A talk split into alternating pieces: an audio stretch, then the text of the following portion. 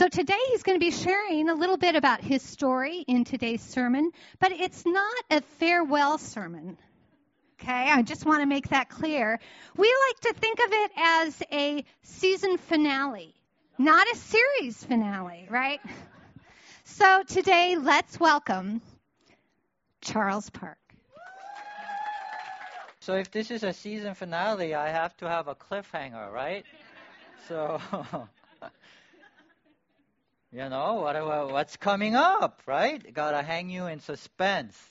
But as she said, today is my last sermon for a while. I'll still be around uh, every week, you know, but I won't be preaching for a little bit. Uh, the staff told me to preach a lousy sermon today, so I won't be missed. Right? So sounds good? Sounds like a good plan?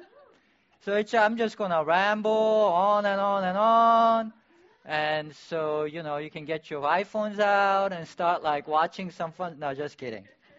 Anyway, I'm grateful to this church, the staff, and the board for this opportunity to get rest because, you know, I've been a pastor for 20 years without a break. So I could use a break, you know. I I am tired. so I got a back problem. So it's a great opportunity to get stronger, get refreshed, come back stronger. So it's a good thing, okay? Right? Now, as I take this break, I've been thinking about how, end, how I ended up as a pastor in the first place. Right? It's just natural, I suppose. You know, how did I end up here?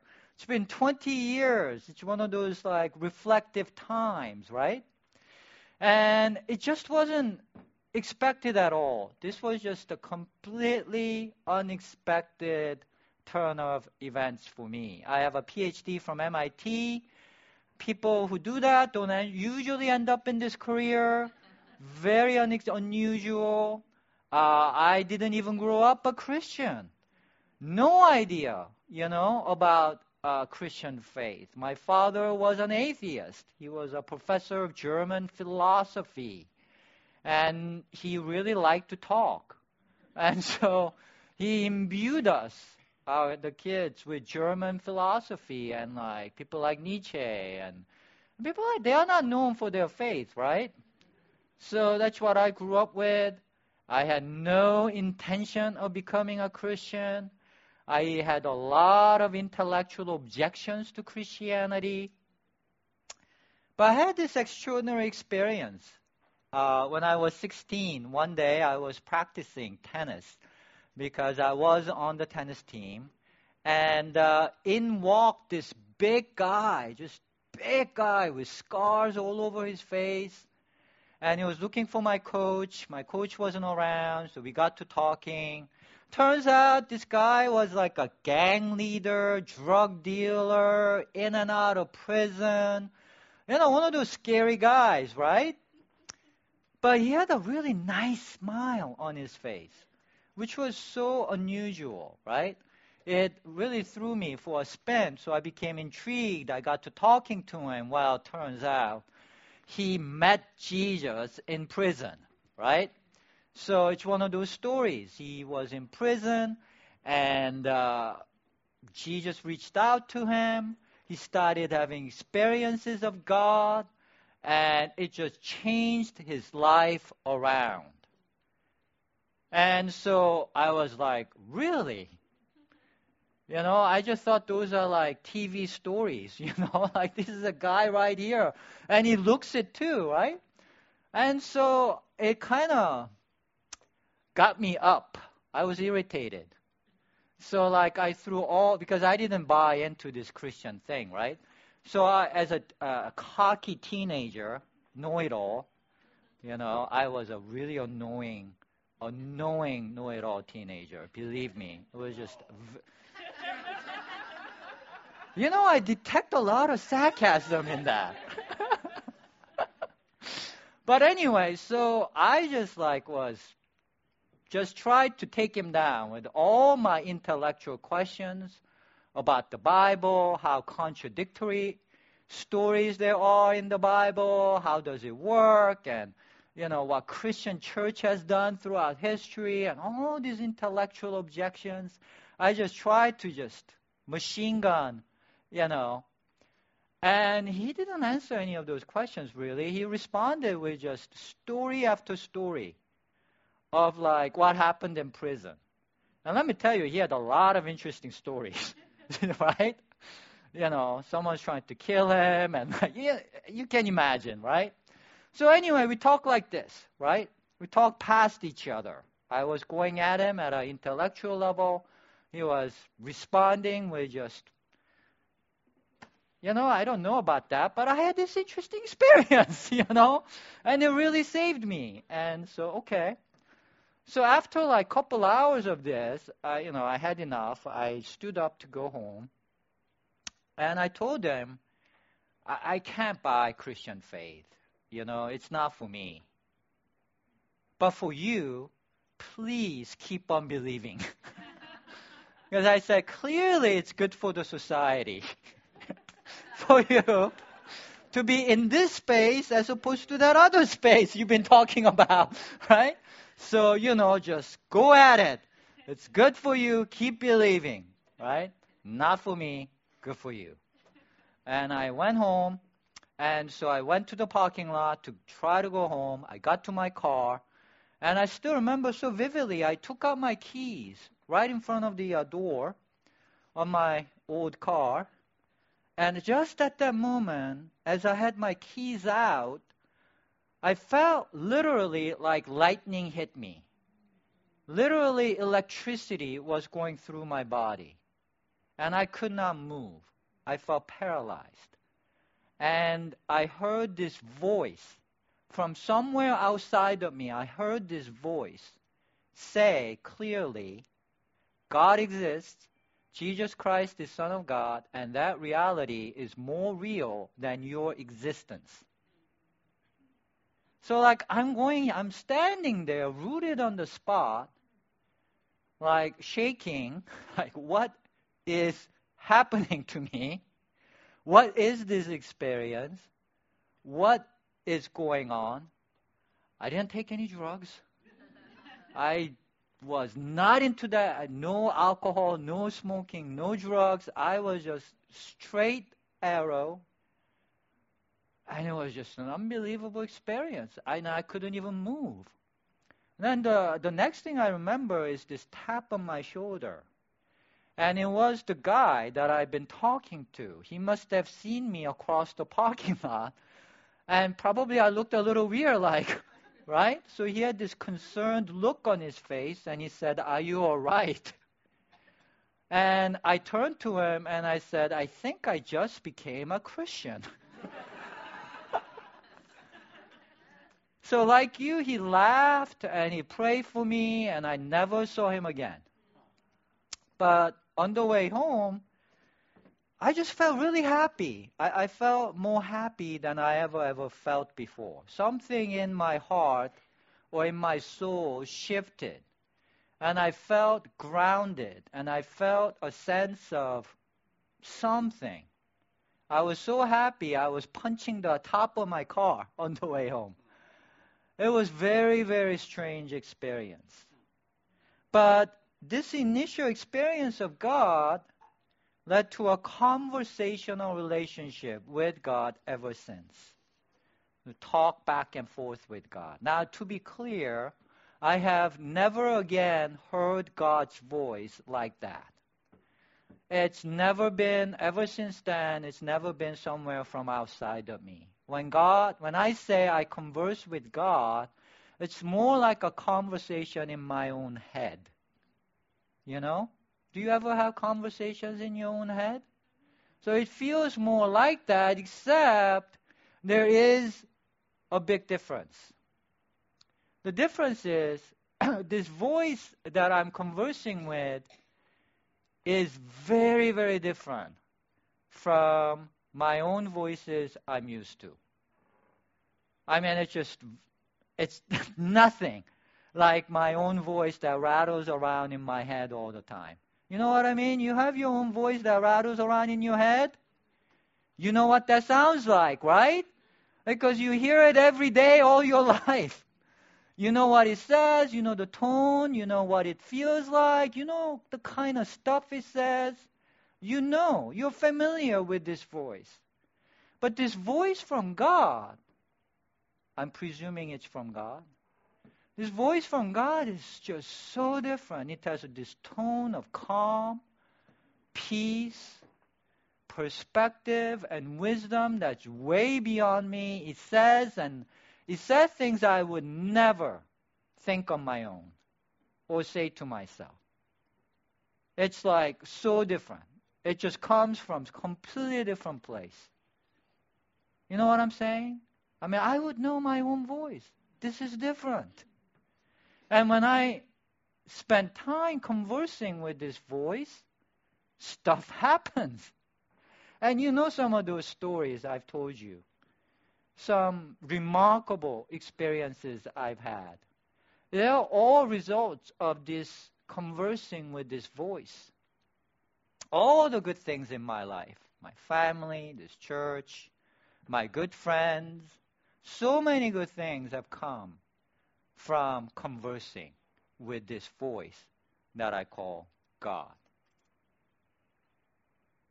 And even more importantly, it has changed me. Uh, uh, talking to this voice calms me down. I become less anxious. Anybody could use being less anxious? Right? I, I mean, if I could make it into a pill and sell it, this would be like a, a major seller. It just brings supernatural peace. It gives me perspective. It makes me more resilient. Helps me to bounce back from feeling despair. You ever feel like I don't want to get up in the morning? You know, I do. You know, do you ever have these voices that bring you down? I do. But this voice from God is like a complete antidote it gives you strength to be a better person. Can you tell I'm really for this? that's what you would expect to hear in church, right? This is church talk, pastor talk. But seriously, this is what led to me becoming a pastor. I mean, I had a powerful career on its way to becoming multiple millionaire. I had a lot of other things going on. But I chose this path because of this voice. Because this voice gave me life. It just brought real life, made me feel alive in ways that nothing else could. Amen? And that's what I want to focus on and help you. That's what I am trying to pastor everyone into a conversational relationship with the living God. You know, that's the heart, that's at the heart of this church. Because that is the co- new covenant faith. That is Christian faith in essence, at its core. There's really not much else than this.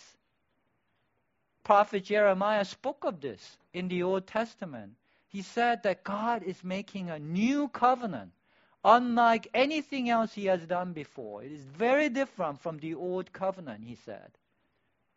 Now, it's not like old religions. He said, This is what God is doing. God said, This is the new covenant I will make with the people of Israel, people of faith. I will put my law in their minds, write it on their hearts. I will be their God, and they will be my people. No longer will they teach their neighbor or say to one another, Know the Lord because they will all know me firsthand from the least to the greatest, declares the Lord. God is making a declaration that it is going to be different. It's not going to be like some guru, a pastor, a rabbi giving you second-hand information about God. That we all, no matter who we are, are going to have a first hand relationship with the Spirit of God, where God talks to you, God leads you, God converses with you, and it is that presence of God that makes all the difference. See, God can answer prayers and give you stuff. But look, stuff doesn't last. You know what I'm saying? You get a job, you get like so happy. You get married, you get so happy.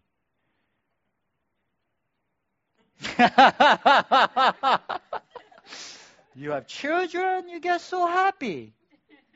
My daughter just graduated from high school. Yay! Happy. Doesn't last. I'm sorry to break it to you. Stuff doesn't last. Right? You know, the best thing God can give you is God Himself. You know what I'm saying? His presence will make all the difference. That's why this new covenant is so precious. God is promising to give you Himself. And that is what the cross is all about. The cross is this exclamation point of God saying, I'm giving you myself. And that's what the cross enabled is the new covenant. God becoming available to all, no matter who you are, what you look like, what race you're from, what kind of behavior you have, even what you believe, it doesn't matter. Jew or Gentile, the Bible declares. Jews and Gentiles believe very different things. Jews are the people of faith, Gentiles, secular people. Very different. Doesn't matter what you believe. Doesn't matter what race you are. Man or woman, free or slave, rich or poor. All have access to the living God. When I heard this voice from God, I was this unknowing, unbelieving, just really hateful little teenager, you know? Didn't matter. God reached out to me. God didn't say you have to look a certain way, you have to believe a certain way, you have to become a, a, a straight arrow Christian who goes to church every five days or three days or whatever before I will talk to you. No. He just reached out and talked and he began a relationship. And that's what made all the difference. Right? So that is the gospel. Amen? Amen? And that's what we are for. Don't you like the sound of that? First hand relationship with God, not second hand. That's what this church is all about. I love it. Let's do this together, right? Okay, so having agreed on this, I have to warn you though. Because hearing voice from God, that can go crazy. Let's just be honest, right? People hearing voices from God can do crazy stuff and abuse this, and, you know, it can get out of hand. Agreed? But I will tell you, anything can be abused. Uh, Bible is not any safer. Many, many Christians defended slavery using the Bible. Isn't that crazy? It's crazy. Let's just call it what it is. It's crazy. Anything can be abused and become crazy, as with this thing. And that's why we need the church so we can kind of keep each other kind of sane. Hey, you're kind of going off the rail. We can help each other. That's why we need pastors to be able to, you know, give some wisdom and perspective as you try to converse with God. Right? There's my job security. You know, when I come back from the break. there will always be a need for that. We need that. Okay, so first thing I need to warn you about conversing with God is don't try to get guidance for everything in life. Don't do that you know, once you start conversing with God, you can kind of feel like, oh, God can talk to me. So I should just, my gosh, you know, I should just get guidance on everything. Otherwise, it's sin, you know? And so you can try to like use it to, what kind of breakfast should I have? you know, should I take L train or 5 train? You know, God, you know, what lottery number should I pick? You know, should I date this person or not? Should I?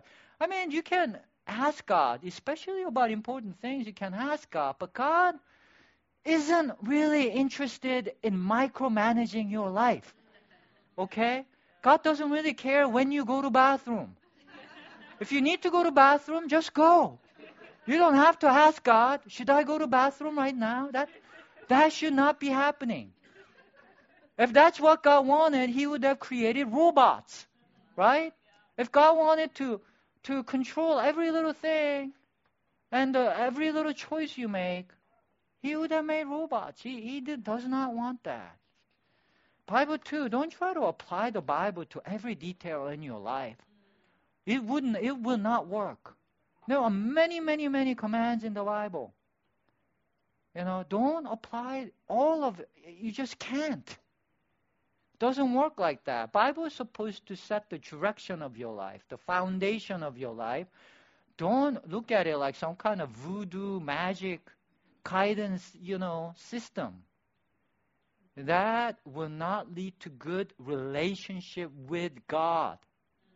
Can you imagine a relationship where you look to your whoever your significant other for every little detail in your life? How do you think that relationship will go, right? It doesn't work. You have to stand on your own two feet to have a relationship. And God wants a relationship. Live your life. That's what He wants. What God is after, what God wants from us, what God wants to shape in us is much more profound and directional and foundational than directing little things in your life. What God is after, He, want, he wants to shape the story of you. It's the title of today's sermon. The story of you. There, are, there is a story of me in everyone's life.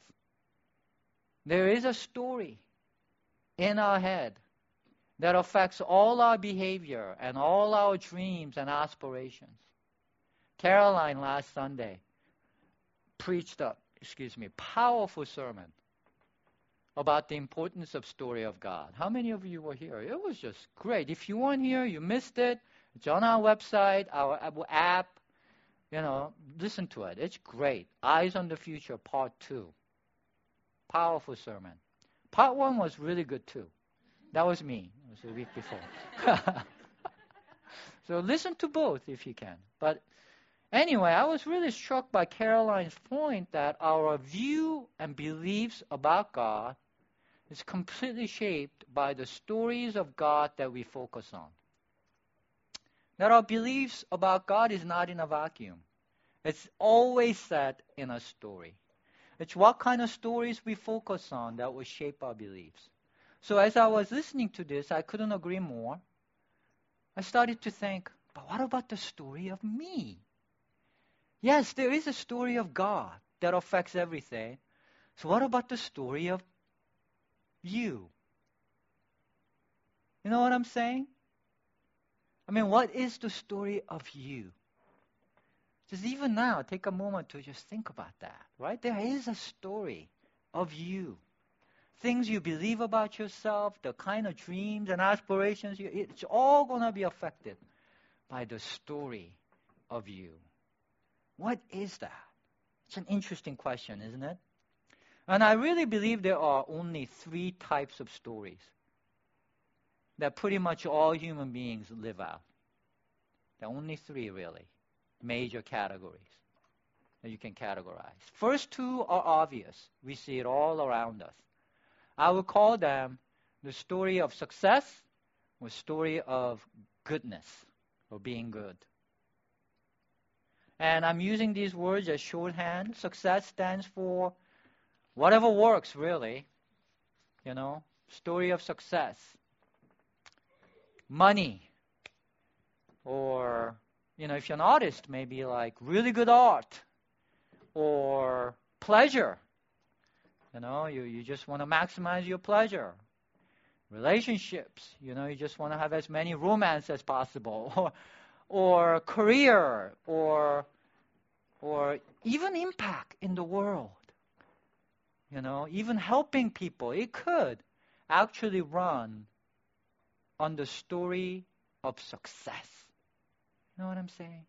And you start thinking, I'm worthy or I'm unworthy based on how much success you are getting, how much recognition you are getting, how much, you know, people say you're successful, how much you feel like you're successful.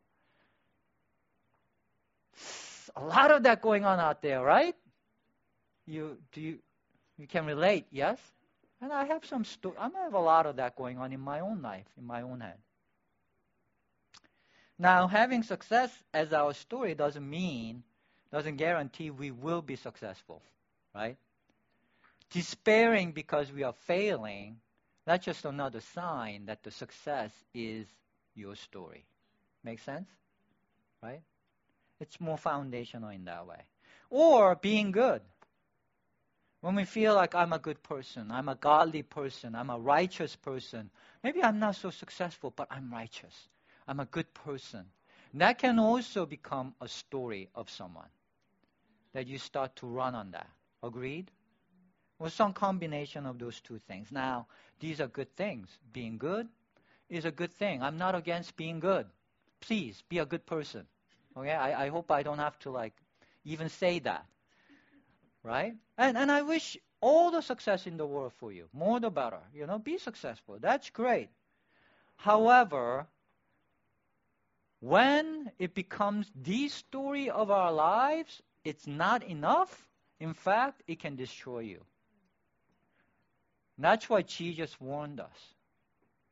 This is a very, very interesting verse. Jesus, in fact, warned us against these two stories. He said, Watch out! Beware of the yeast of the Pharisees and of Herod. Strong warning. See, back then, Herod or Herodians they were the people in power. They would do anything for success. Ruthless people. They were after power and fame and success. They stand for the story of success. Nothing else mattered to these people. Were, their identity was wrapped around success. So it makes sense that a spiritual leader like Jesus would warn against this kind of worldly mindset right? What's so interesting is that he also warns of the yeast of the Pharisees. Pharisees were these good, godly, Bible believing people of the day. If you can think of the most godly, Bible believing person today, Pharisees could top them. Just really good people of the church. And he was very strongly warning against that because they were running on the story of being good, godly people. I mean, we know people like this, right? People who are really, their identity is wrapped around being a godly, good person. And Jesus says that it if it becomes the yeast that permeates throughout your life and becomes the story of your life, you will be deceived and ruined and destroyed. Watch out. Beware. Now that's interesting. What's wrong with being good and godly? What's wrong with, with Bible believing, godly, faithful person? What's wrong with that? It is a good thing. But when it becomes our identity, it will destroy us. It will lead us astray. We will no longer be Christian if that happens. There's a lot of misperception out there that being a Christian is to be a Bible believing good person. That is a complete flip of what Jesus taught. That is not what makes you a Christian. That is the opposite of make, being a, a Christian. There are so many religions out there that, that teach you that. Christianity is not that. Success or goodness, either way, when they become the story, we lose our light and our salt. The story of Christian founded on the story of God. Like Caroline talked about last week, she said beautifully that the arc of the story of God that we must focus on. Because there are so many stories of God we can focus on, we need a framework. And the arc of the Bible is God coming ever closer to us. Remember that?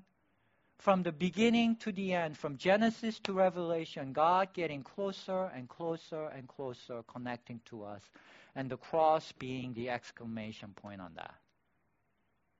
Would you agree? Connection.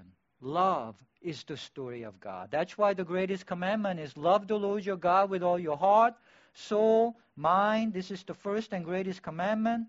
Second is equally important love your neighbor as yourself. Everything in the Bible are based on these two commandments.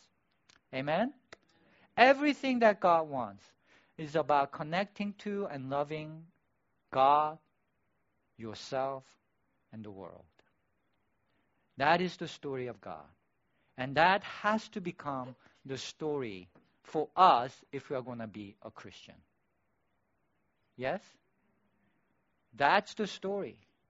And, and, and there's so much alienation and isolation all around us every day. There's so many alienating voices in our. We talked about voices in our head. Majority of the times, the voice in my own head pushes me towards alienation. I don't know if it's true for you. But the voices in, in my own head, it most often goes, You're not good enough. How are you going to make it?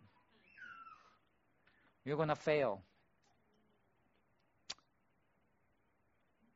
And all these people around you, they don't really care about you. Not really. It's all fake. The world is fake. The world is unjust. You know, forget the world. Anybody connect to that? Relate to that? All those voices? Yes? Right? Those are voices from hell. They will bring you down. They will depress you. They will make you choices. They will push you towards choices that lead to alienation, isolation, towards death. All around us. As Christian, we must fight those forces everywhere. That's our story.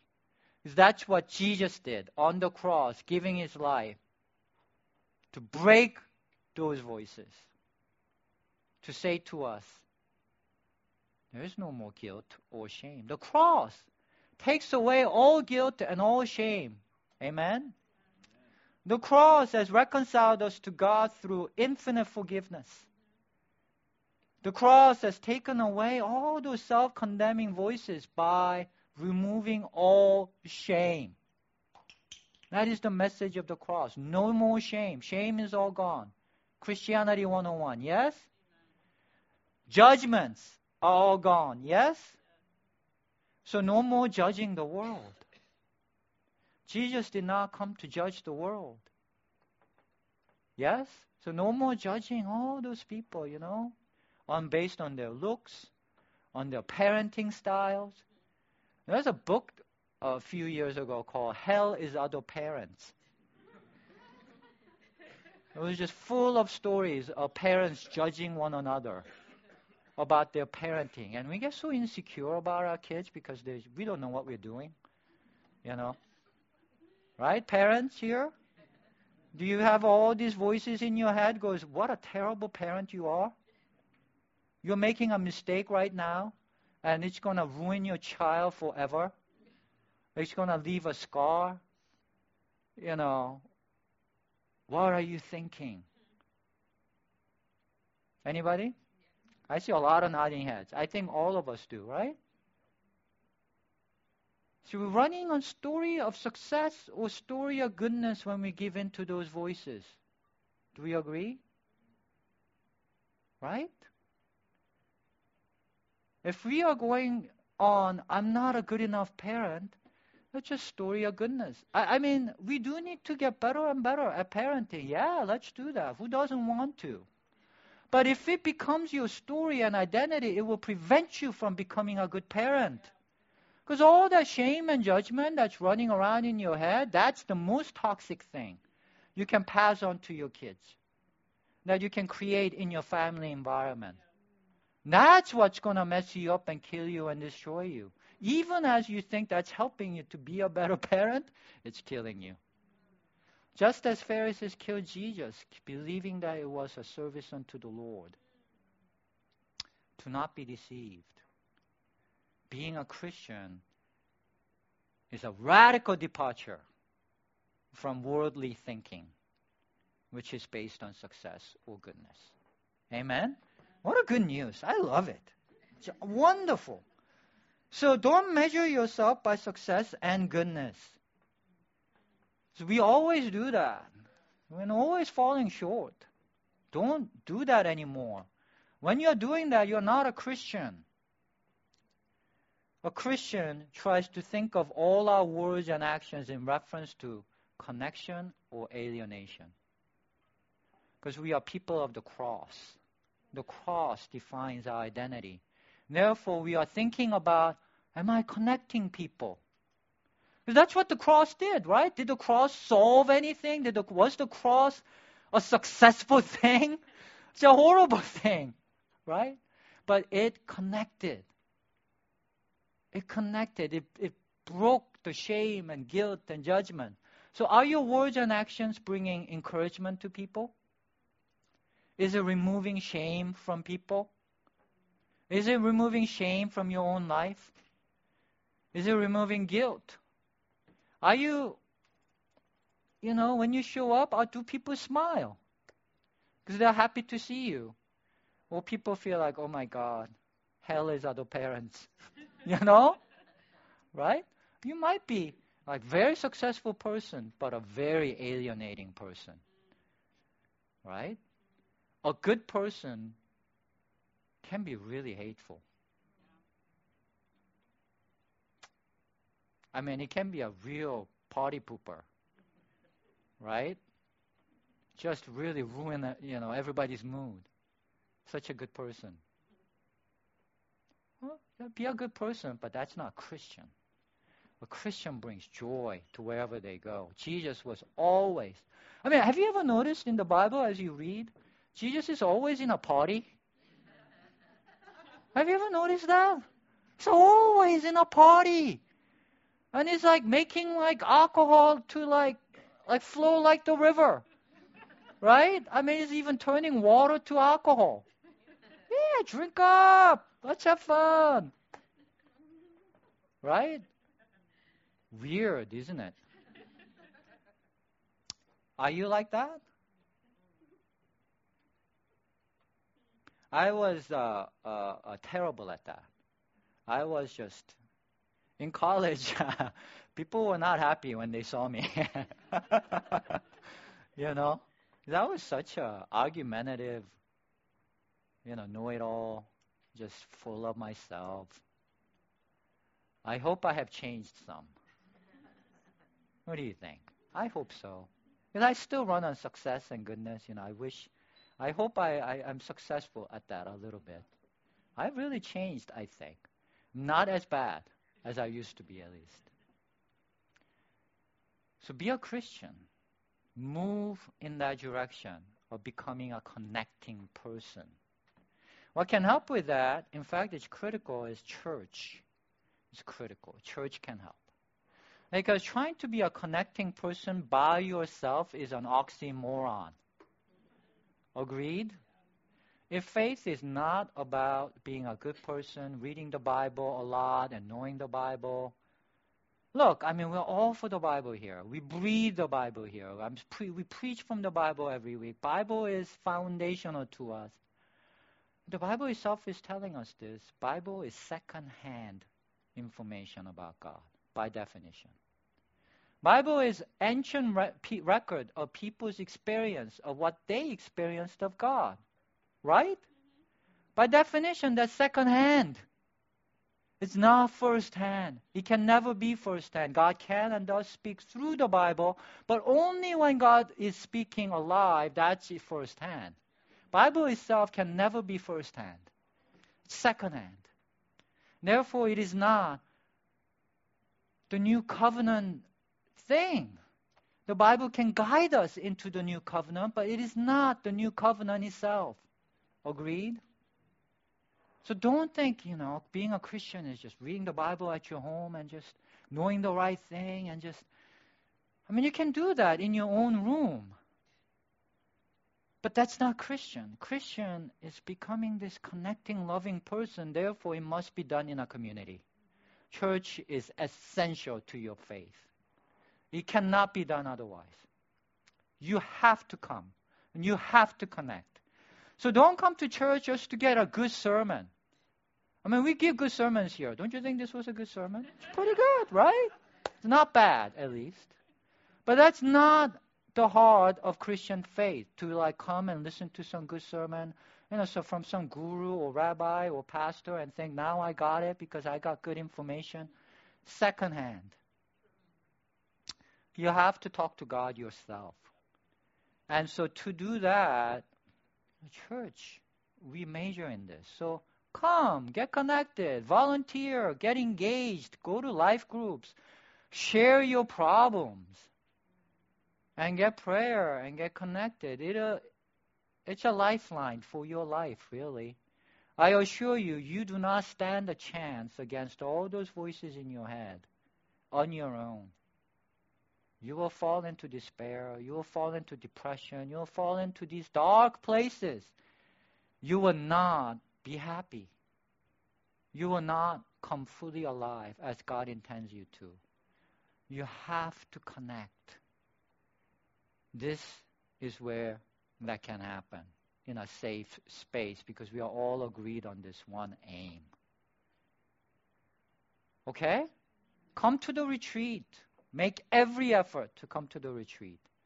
Every year, this is the retreat is like a great opportunity to connect. This year, we're going to give you time and tools to reflect on what are the most important stories in your life to help you get connected to yourself better. It's the greatest commandment. Contains connecting and loving yourself. And we do far too little of that and get deceived into doing other things. And we're going to give you time to connect with God, to, to give, you, give you time for God to speak to you firsthand so that you can receive these words of life. Jesus said, Mankind shall not live on bread alone, but by every word that is proceeding from the mouth of God. There is there are words proceeding from the mouth of God every day for you. This is our manna from heaven. Manna from the Bible. That's yesterday's manna. It's good stuff, but it will not sustain us. We need connection to the living God the words that will come. And they will come, for it is promised. You may think it's just voice in your head, but when you hear any voice that encourages you, when you hear any voice that says, you know, you are loved, when you hear any voice that says, you will make it, you are good, because I say you are good, because the cross says you are good you are worthy and accepted because of me. You are good. You are loved. When you hear these voices, they are from God. They are the manna that will sustain you against these terrible forces in the world. It's constantly getting us down. What's wrong with that? It's good stuff, right? Use it, push into it. That's what makes you Christian. Life in all its fullness will come to you, and God will rejoice. And that's the last word I want to leave you with for a while. Let's do this together. God is at the center of this church. Amen? Let's pray. God, thank you that it's not about any person, it's not about any text, it's not about any of those things, but it's about you, God. You are alive, and you are speaking to us, and you're reaching out to us, and you want relationship with any, every single one of us. So I pray now that your spirit would be reaching out to each and every soul that's here, even now. That we will feel your voice. We will feel a presence that's coming that says life is worth it. That says there is good and beauty in this world. because of you, God. That yes, there are terrible things happening in the world right now, but you triumph. There is a deeper tone, there's a deeper music that's underlying this world, and there will be redemption. Yes, there is the cross. Yes, there is injustice. Yes, there is death. Yes, there is terrible things, but there is resurrection. All will be resurrected and all will be redeemed. And that makes us people of the future, people of hope. And this is our faith. We declare to you, God, thank you, Lord. Let us live in this. In Jesus' name we pray. Amen.